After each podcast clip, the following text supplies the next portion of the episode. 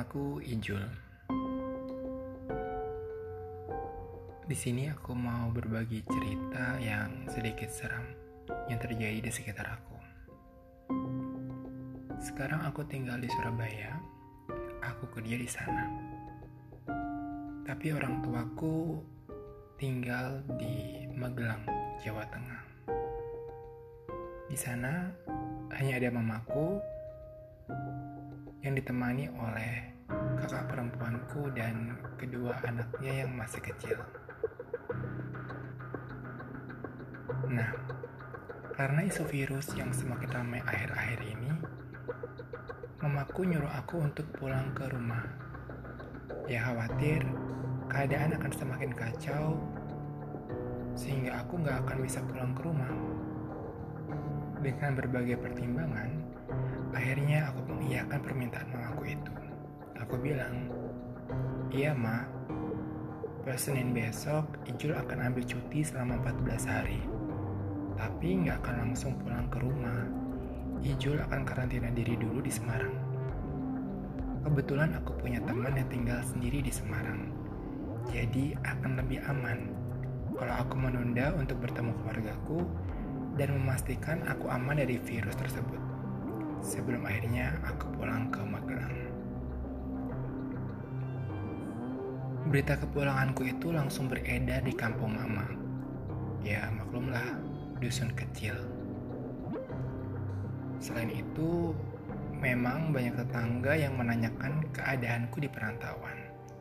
Salah satunya adalah tetangga yang tinggal dekat dengan rumah kami. Namanya Mbak Min.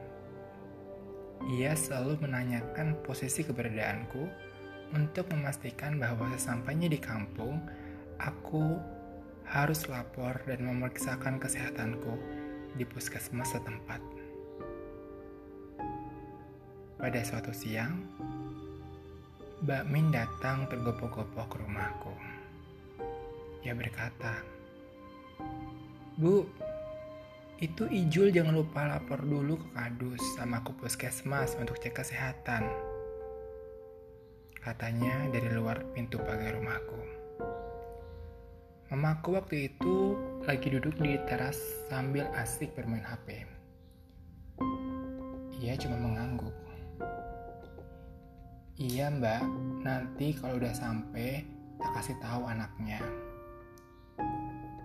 Mbak Min mengerutkan dahinya. Loh, bu, bukannya udah sampai? Mamaku tertawa mendengar informasi dari Mbak Min.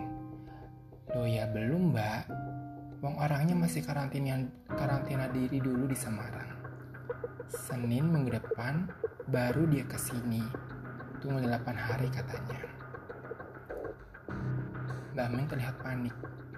Ia membuka sandalnya dan masuk ke dalam rumah. Tapi seperti kata mamaku, aku memang masih ada di Semarang.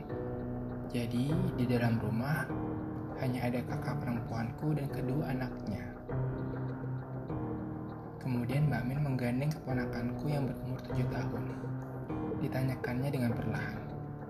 Aska, Om Ijul ke mana? Keponakanku dengan cueknya menjawab, Om belum ke sini. Mbak Min tampak masih belum percaya. Mamaku pun heran dengan perilaku Mbak Kenapa mbak? Kok kayaknya nggak percaya banget? Coba cek sekalian di rumah sebelah kalau masih ngotot. Mbak Min pun mencoba menenangkan dirinya.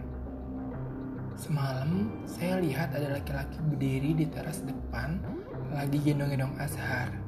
Persis Mas Ijul. Posturnya Kan biasanya dia ngerokok di teras sini kalau malam. Nah, Azhar ini keponakanku yang kedua, umurnya masih tiga tahun. Mamaku hanya tersenyum. Dia mengira Mbak Min bergurau. Gak ada mbak, gak ada laki-laki di rumah ini. Semalam juga gak ada tamu kok. Jam 7 kita semua udah ada dalam rumah.